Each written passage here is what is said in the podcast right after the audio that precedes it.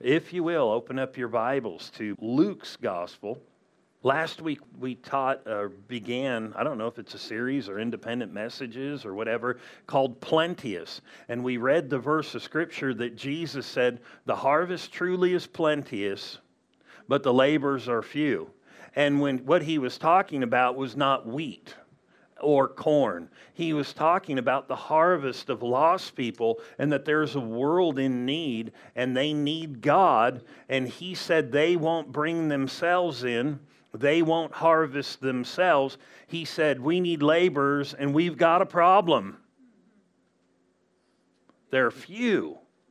And so he didn't say, Hey, you guys pray and see if the Lord would like to use you. He said, No, God's going to use you. You pray for other people to do this.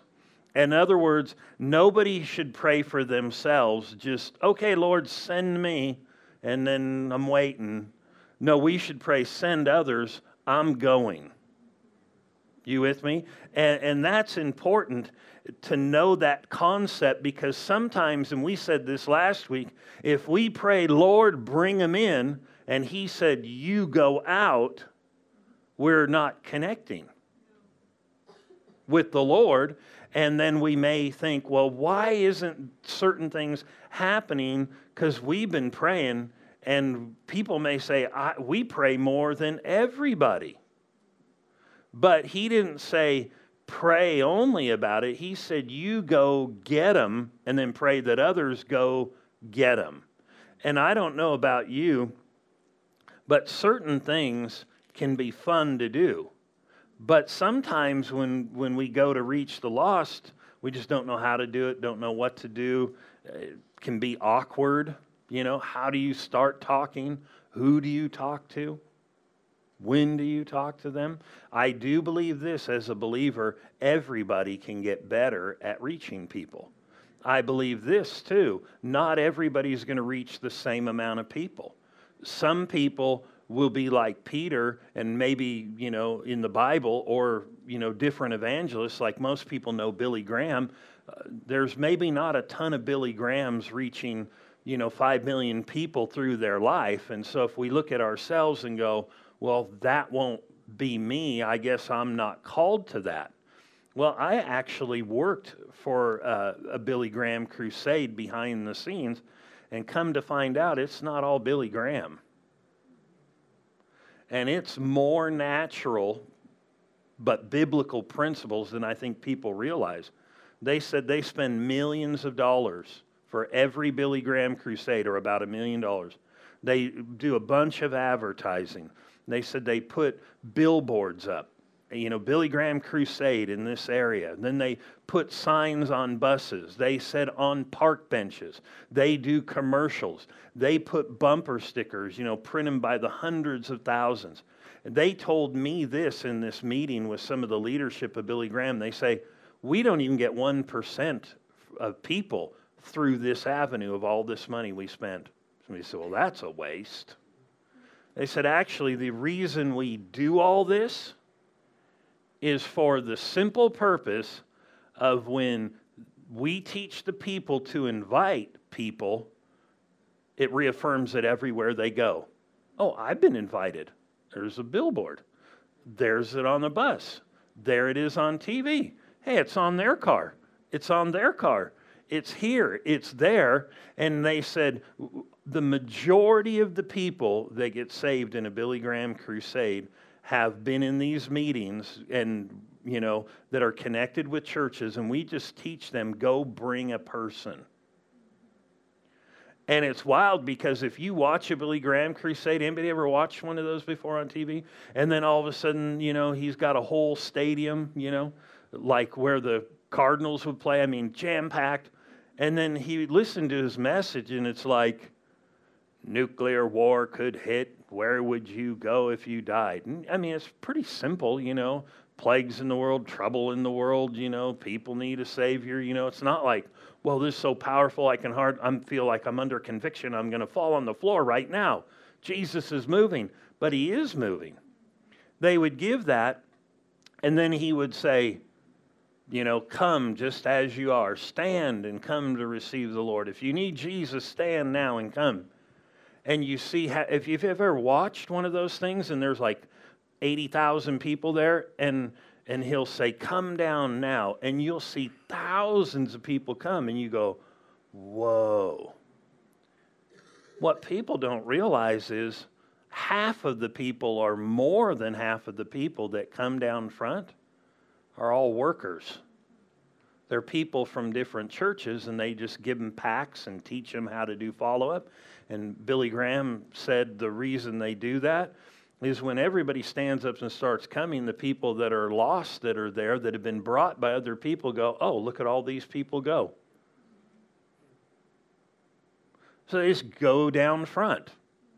And then if you ever hear him give instructions, he'll say something like this If you're down here to receive the Lord, you can just turn around and there's somebody there with packs and some Bibles, and, and they will pray with you.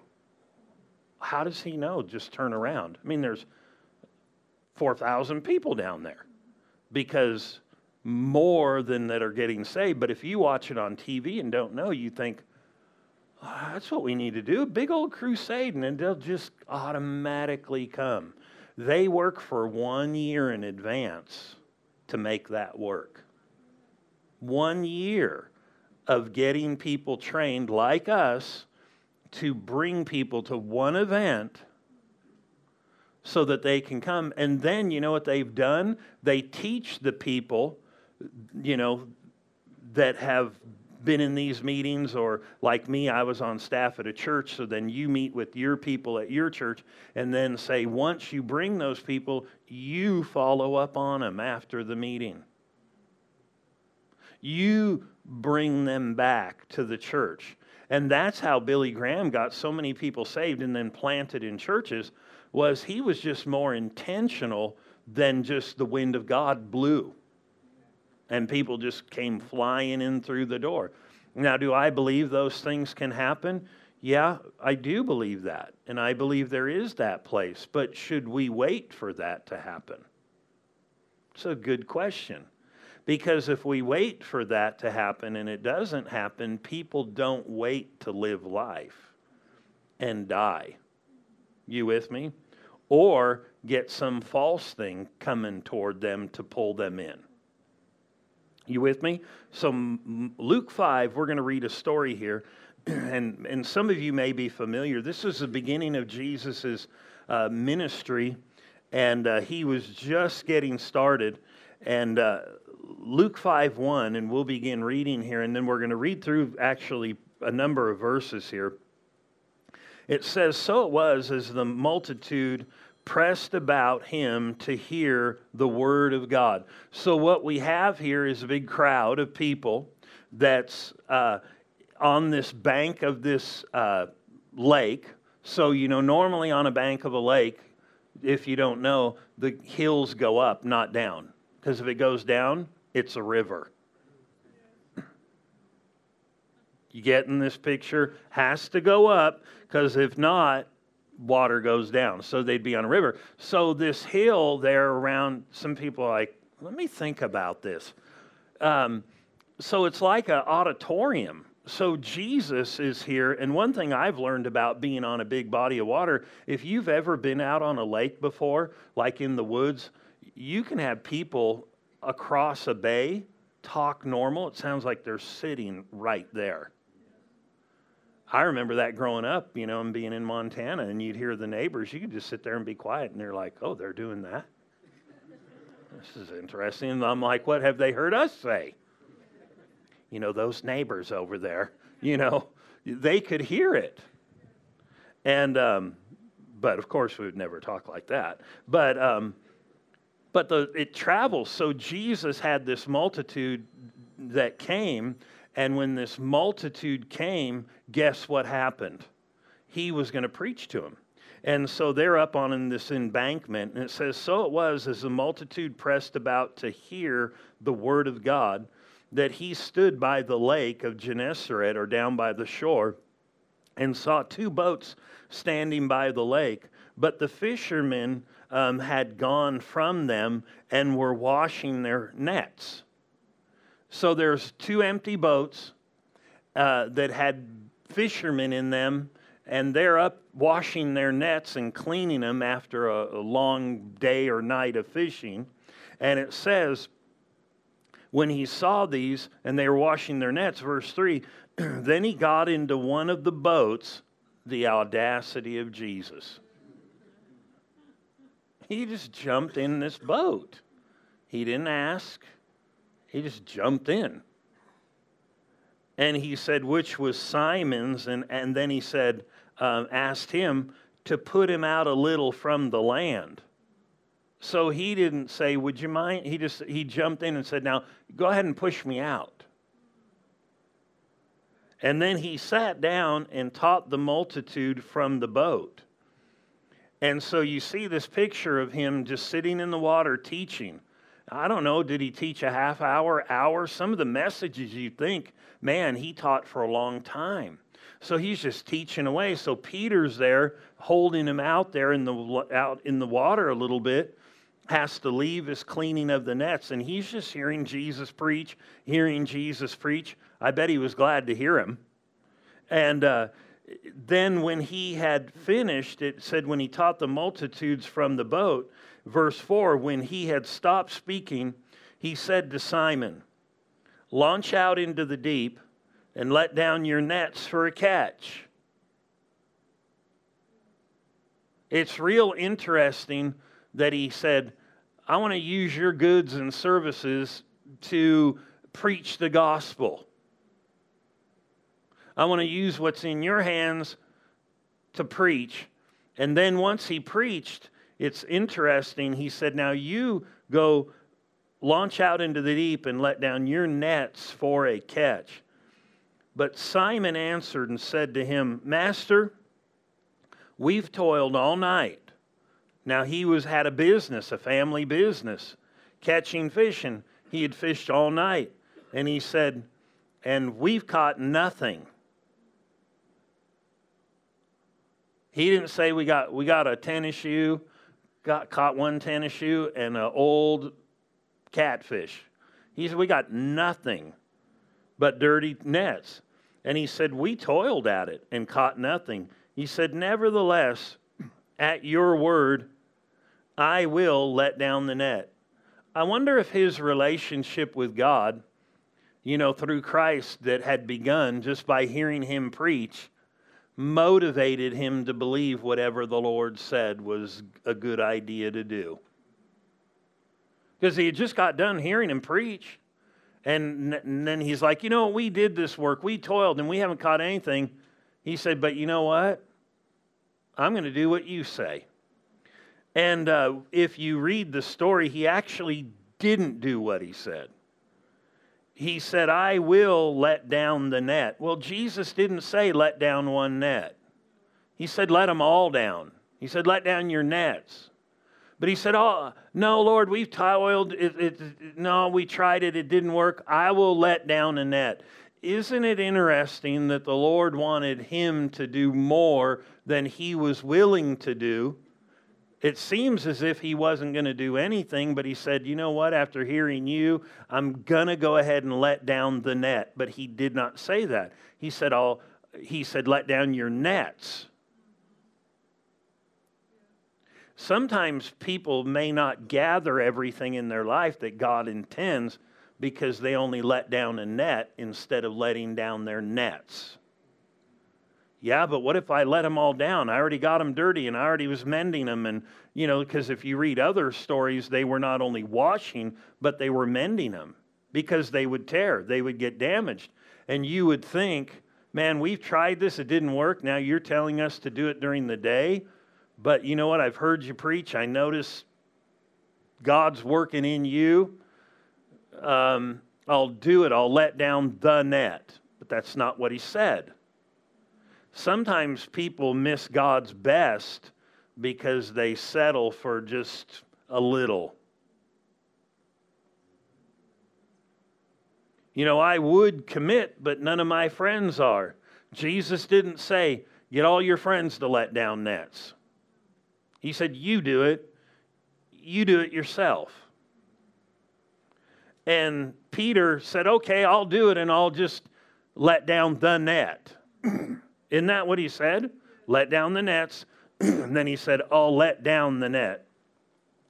And notice, but Simon answered in verse 5 and said to him, Master, we've toiled all night. We caught nothing.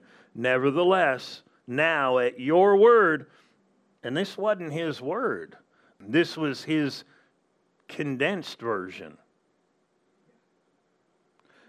You know, I remember this one girl when I was a youth pastor. Uh, we had been in this service and God was just moving strong. And she said, You know, uh, I know I'm not supposed to be hanging around with the people I've been hanging around with, and God has really been dealing with me about this. And He just spoke to me again. And I'm like, Awesome. And she said, I know what to do. And a couple weeks later, she said, I'm doing it. I said, Awesome. I said, It's going to pay off. About a month and a half later, she said, You know, the Lord's, the Lord, uh, I'm, I'm hanging around with those people. I said, You are? She said, Yeah, it's okay. I just know the Lord wants me to be careful.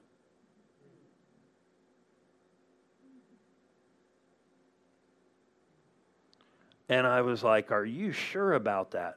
Well, you know, I just, and she started reasoning. I said, You got to do it like the way the Lord says that girl slowly drifted away from God and is if you knew her today, you would think, "Oh no."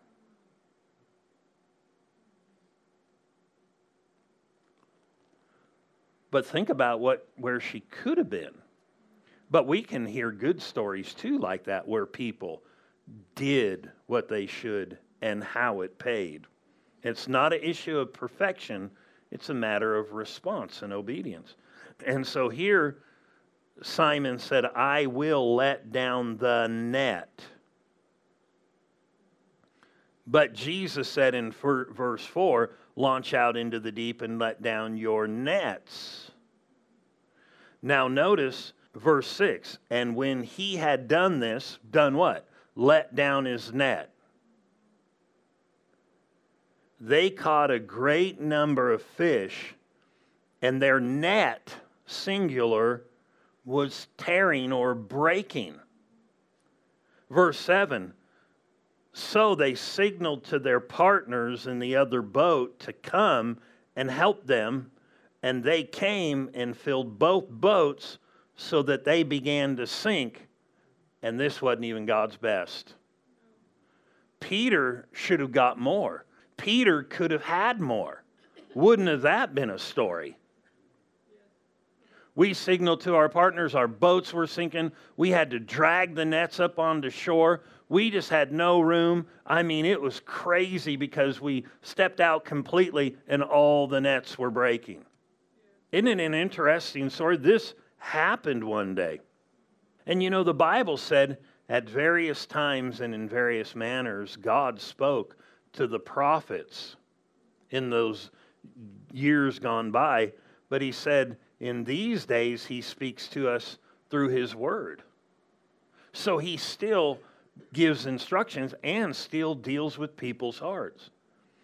And it says their nets were breaking, so they signaled to their partners because their and their boats were sinking.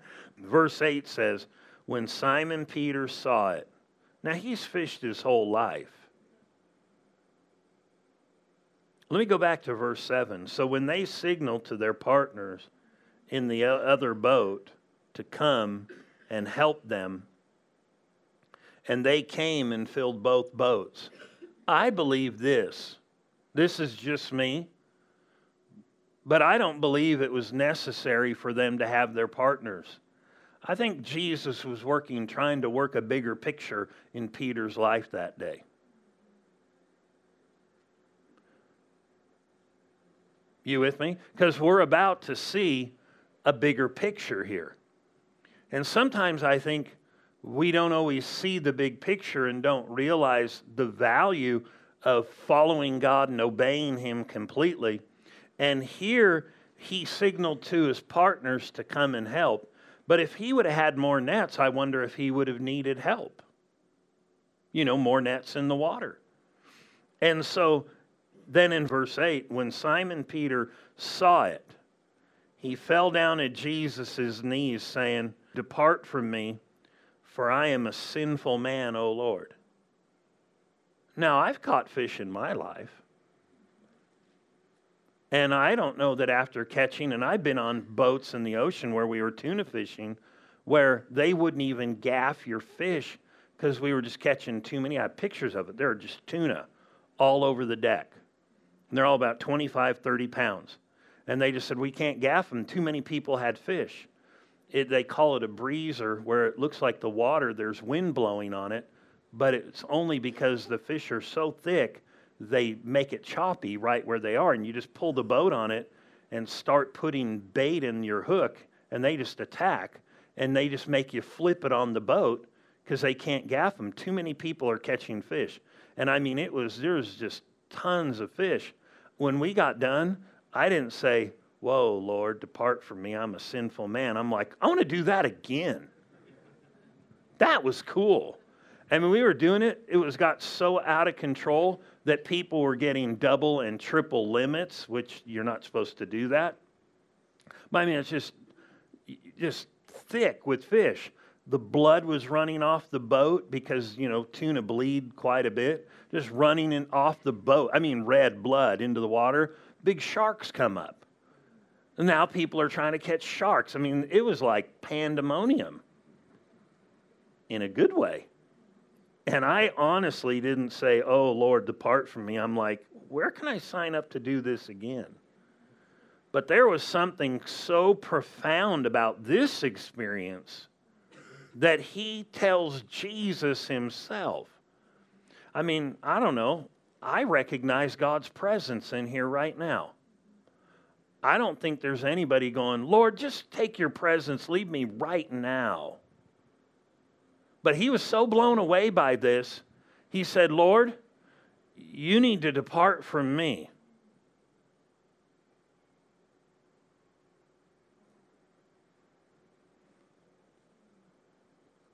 They were waiting for the Savior, they were waiting for the Christ. There was something else happening here that was pretty profound. And, and Peter saw it. He fell down at Jesus' knees. I mean, he just fell down. And he said, Depart from me, for I'm a sinful man, O Lord. Aren't you glad that the Lord doesn't answer every one of your prayers? Because some are unbiblical and some are downright stupid.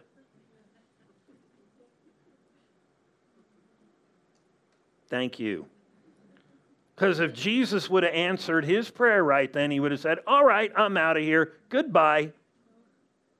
And he didn't answer that prayer. Now, when I say he doesn't answer your prayers, when they're outside of the line of his will, but if you know the truth, Jesus wasn't looking at him as a sinful man. He was looking at himself. He is in this holy moment seeing God perform a major miracle right in front of his eyes supernaturally. If you're a fisherman and you fish all night and not during the day, there's a reason you do that. It's the better time. If you're fishing during the day, it's because it's a better time. So he asked him to fish in a time that's not normally good. And then he catches a catch like he's never got, and his boat is sinking, and he's like, whoa. And then, so much so, he's got a signal to his partners. And it was all because he was willing to follow the Lord. That's the fundamental basis. And Jesus said after his prayer, Lord, he fell down. Uh, verse 8, when Simon Peter saw it, he fell down at Jesus' knees and said, Depart from me, Lord, for I am a sinful man. You know, I'm a sinful man, O Lord. So the Lord answered and said, I know you're a dirtbag, but. No, he didn't say that. But, you know, how many people think that? Jesus didn't even answer that. He just flat ignored him.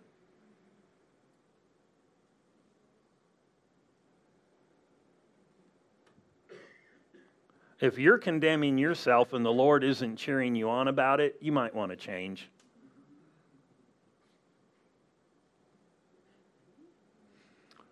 oh Lord, you know, I just been bad today. I've been this. And if he's not taking hold with that, you might want to just stop, pay attention to his non movement, and go, maybe I'll just keep my mouth shut.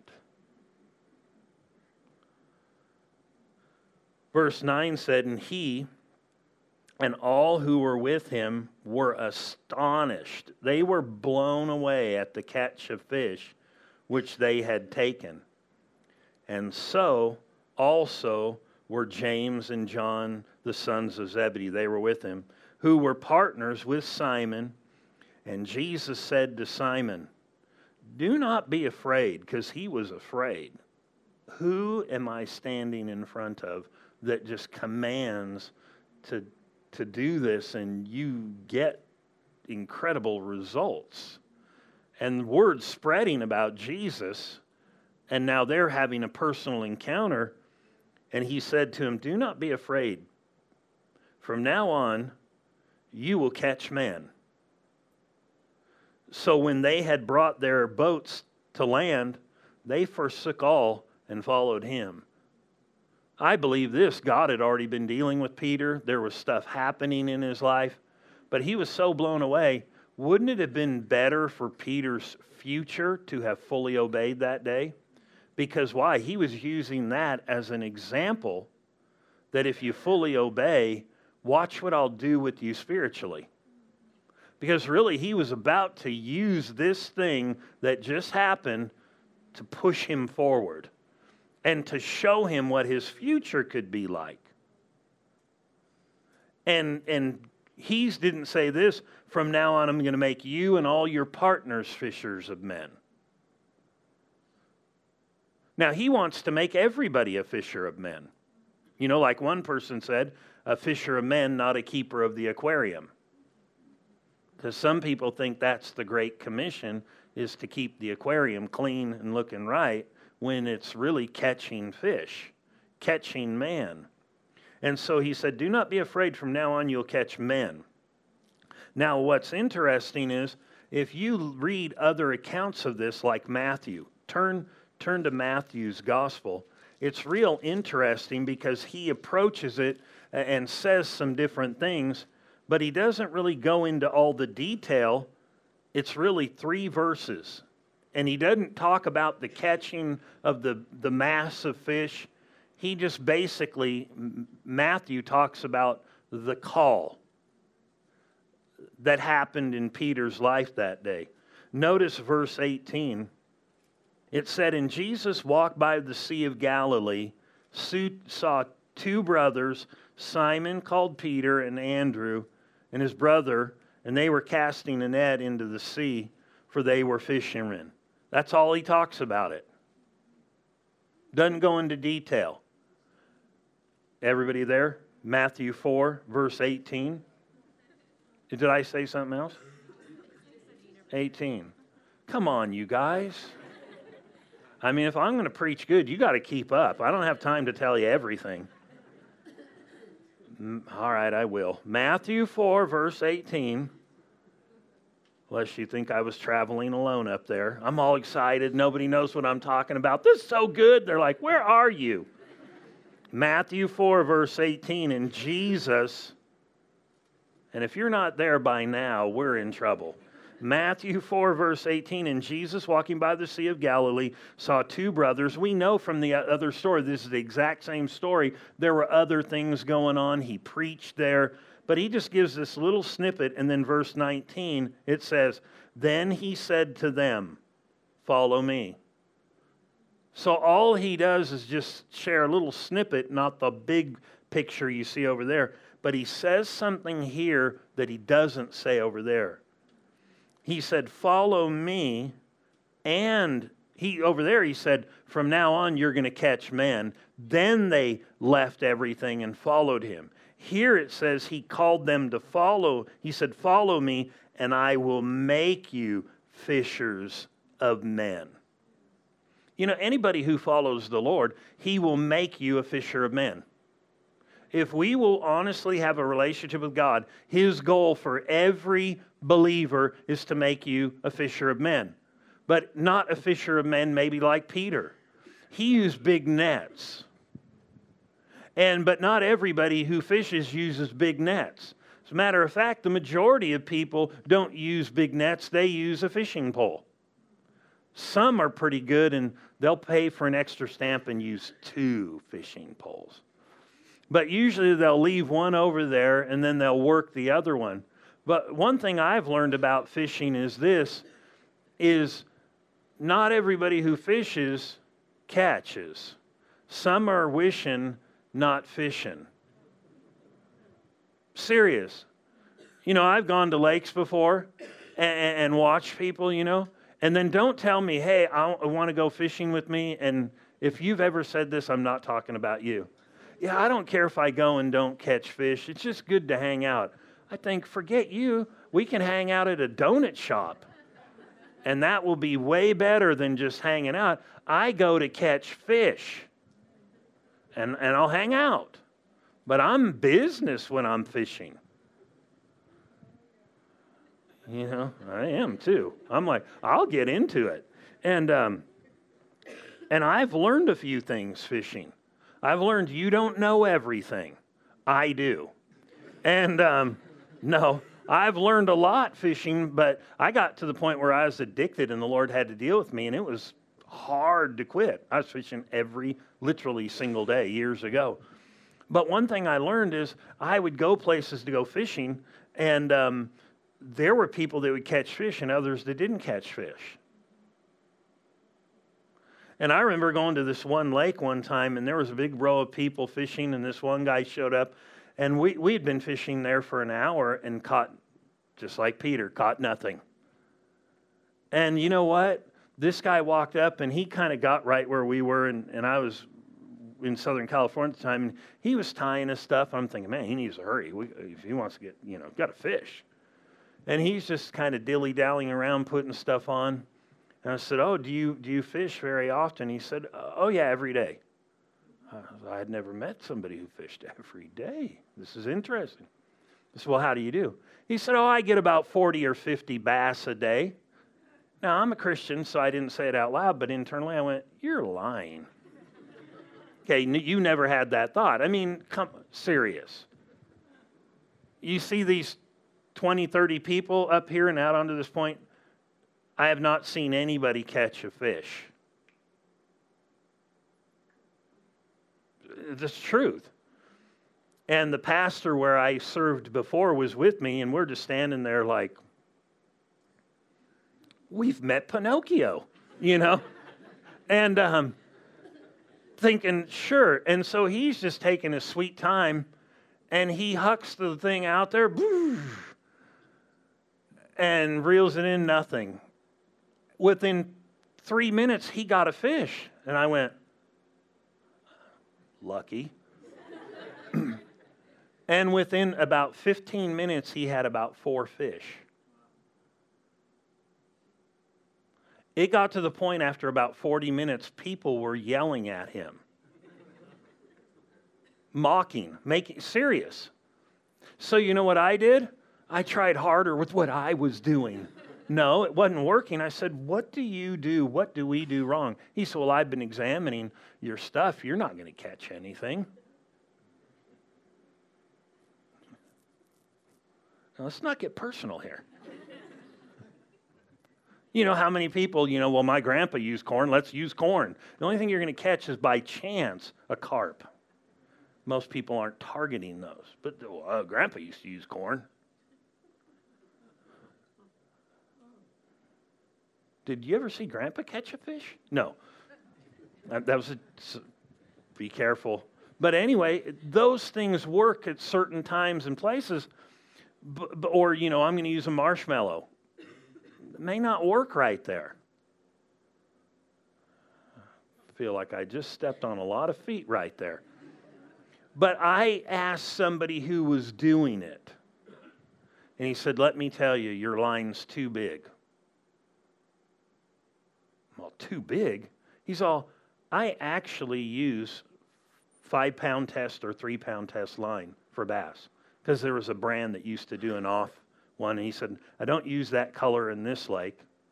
And, and he said, and besides that, I go and I buy a cheap rod, but I look for the right length and I rip all the eyelets off and I go restring it with longer eyelets, you know, the eyes where the line goes. And he said, then what I do is the reason I do that is you can't cast where you need to because when your line goes out, it spins. You're learning something and it hits the rod as it goes out. So if I extend my eyes down and get bigger ones, it will spin out and it will naturally cast further without. And I'm like, where did you learn this from? He said, well, he said, technically, he said, it's cost me. My wife is divorcing me right now. I'm thinking, why don't you quit fishing? But don't quit yet. We need to talk. and so he literally was going through a divorce because of fishing. He had spent so much time, but he was prolific and he just kept going. He said, I'll tell you what, here's how you could compensate for some of your fishing. He said, roll your pant legs up. You're not going to tell me to go waiting out in the water. He said, You need to get way out there. He said, You're not even going to get there. He said, Change this and do this. He started going into all these things. I caught a fish. No, I really did. I was like, Ooh. Eh. And he had caught or caught 15, 20 within an hour and a half. And I thought, He's well on his way. I'd never seen anybody fish like that. And he had all these things he had figured out. You know, sometimes people witness to people and, and then they get done and they're like, well, just, you know, those people, there's nobody's hungry for the things of God anymore. Bass don't eat marshmallows. Some people, you got to put something there that they're hungry for. And I've learned this that sometimes when, like when the fish start spawning, Great time to learn. You say spawning, they go up, bass, make a bed. It's a great time to learn because you can spot fish and you throw something in their, their bed. It's where they clear a space so they can lay their eggs or spawn. And um, what happens is you throw stuff there and they'll move it or attack it, and you can learn in those times and it becomes easier. And so there is a learning process to reaching people. And sometimes people are like at the store and they get this gigantic lure and they're like, this will work. And sometimes we get somebody because we snag them by accident. I got them and it's fighting and everything.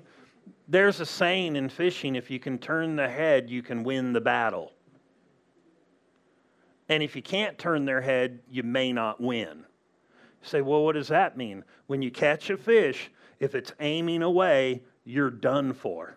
But if you can turn its head the direction you want it to go, you can get the thing going in your direction. You don't have to fight it as much. You can turn it and get it in. How many of you ready to go fishing today? No.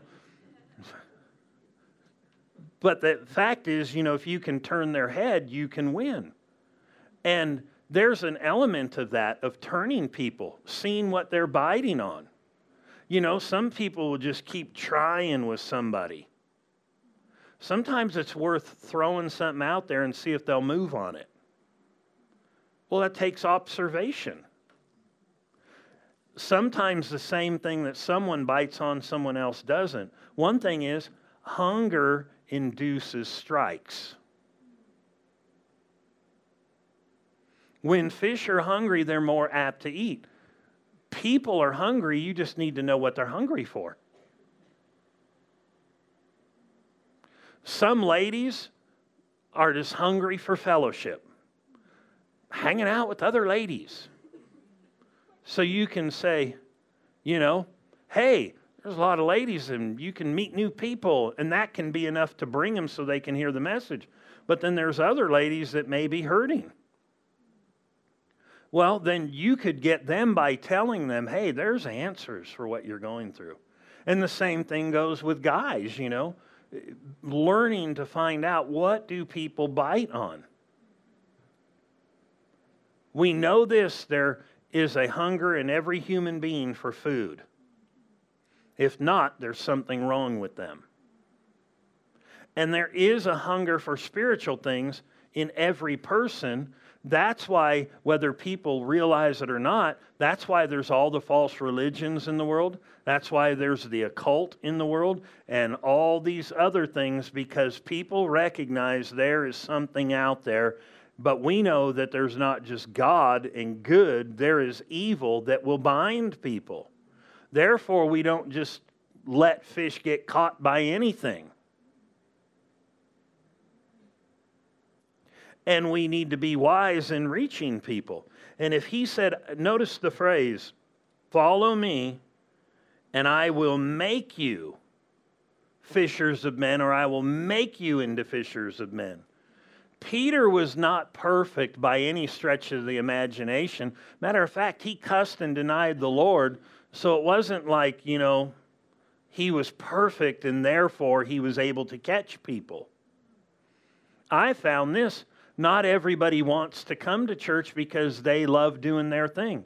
When Jesus had space at the banquet table and he was giving it as a picture of coming to him and living for him, he said, You go compel those people to come. Compel them. It's going to be good food. I'll tell you what, you and I've told this to people before. You may have been to other restaurants and said, "Well, uh, these kind of restaurants I've already been, they're not good." I said, and I've said this, you can't judge all restaurants the same.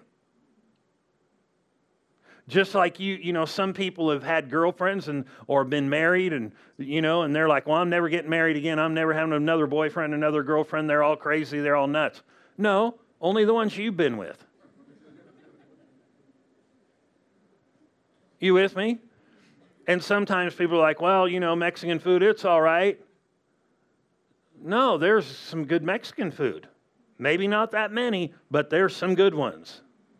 And I think that, you know, there's people that adopt like an old boyfriend, old girlfriend mentality. I've already tried that church business. Well, we're talking about coming and finding a living Savior and a God who will become real to you and do something in your life. And so my thinking is is how can I get those people to come? Cuz some people are just not open because they've already adopted an idea from what they've experienced. But I've told people have you experienced this? So he said, You're awful proud. No, I'm just honest. And if I'm lying, you could say, He's lying. I don't sense God right now. Thank you for your. Nobody said, Amen. But God's working. So we should be able to go, well, you know, what is it? Every the fourth Sunday, God really moves at that church. No, He's always moving. And so we should use bait, whatever it takes, you know, uh, to get people to come in and realize people do bite, and we should observe when people close up and when they're open. And you know, you can learn about it. If we are fishing but we never catch fish, we need to re examine our methods individually. You know, and I'm going to say a couple things and I'm just going to close like like breaks. So when I first got saved, I was super zealous. I don't think I've ever told this in this church. But I mean, I'd pray for everybody, anybody. I remember one time this guy uh, that we knew had died. Uh, he was an older gentleman, so I went to the funeral before the funeral when they were doing the viewing. I went right in there. Nobody was around. I'm like, I just raised this dude from the dead. I remember reaching my hand in there and saying, Ooh, that's, yee. I said, all right, I said, in Jesus' name. And it just didn't work. I was zealous. See, that's why you don't tell stories like that. And I'm like, Jesus' name. I'm like, should I be louder? You know, but I'm thinking, how loud can you be? And nobody's in there, then you have to back away. Somebody came in the door, they're going to observe him, you know. And I'm, I'm serious, you know. I'm thinking, I just read in the Bible, I hadn't been saved long. You just raised people from the dead. I mean, it doesn't matter that the guy's 147 years old and lived his full length of days, you know. Thank you for your excitement about that, but the, it's the truth. I still remember where it was Forest Lawn. It's like, this guy's going to get up and they're going to come for the funeral and he's going to be standing here. well, he wasn't, and I wasn't standing there. I left, and I just thought, I know this stuff's true because I've got a relationship. It's like that fishing thing. How do you do this? I would witness this is the truth to somebody every single day for the first couple years I was saved. I maybe was able to lead two or three people to the Lord. You know, through that method. I did lead other people, but I'm just talking cold. And uh, I, you would have thought I would have had enough sense to go, maybe you're doing it wrong. And I remembered starting to grow a little and realize wait a minute, because you can get real religious about it. And I realized I got to be approaching this wrong. And I just mellowed out and then would purpose to work on people and observe what they were doing and how they were responding. And I remember within weeks, I led somebody to the Lord. I was like, whoa. It was a few more weeks, I led somebody else to the Lord. It was a few more weeks, I led somebody else to the Lord. I remember when I went back to California after Bible school, you know, being out in the ocean, I'd just be out there body surfing, hanging out, talking to people, lead somebody to the Lord. And it became easier, but I wasn't just trying to ram it down their throat. I was observing. And here's the thing God's working. And if we would be observant of people, it doesn't have to be super mechanical, but if we just observe, there are people in need that need to know the Lord, people who are just disgruntled with church. You can say, you haven't met all the churches, I mean, all the girlfriends, all the boyfriends yet. You with me? And, um, but I do know this if we'll ask for wisdom and we'll follow Jesus, He'll make us all into fishers of men.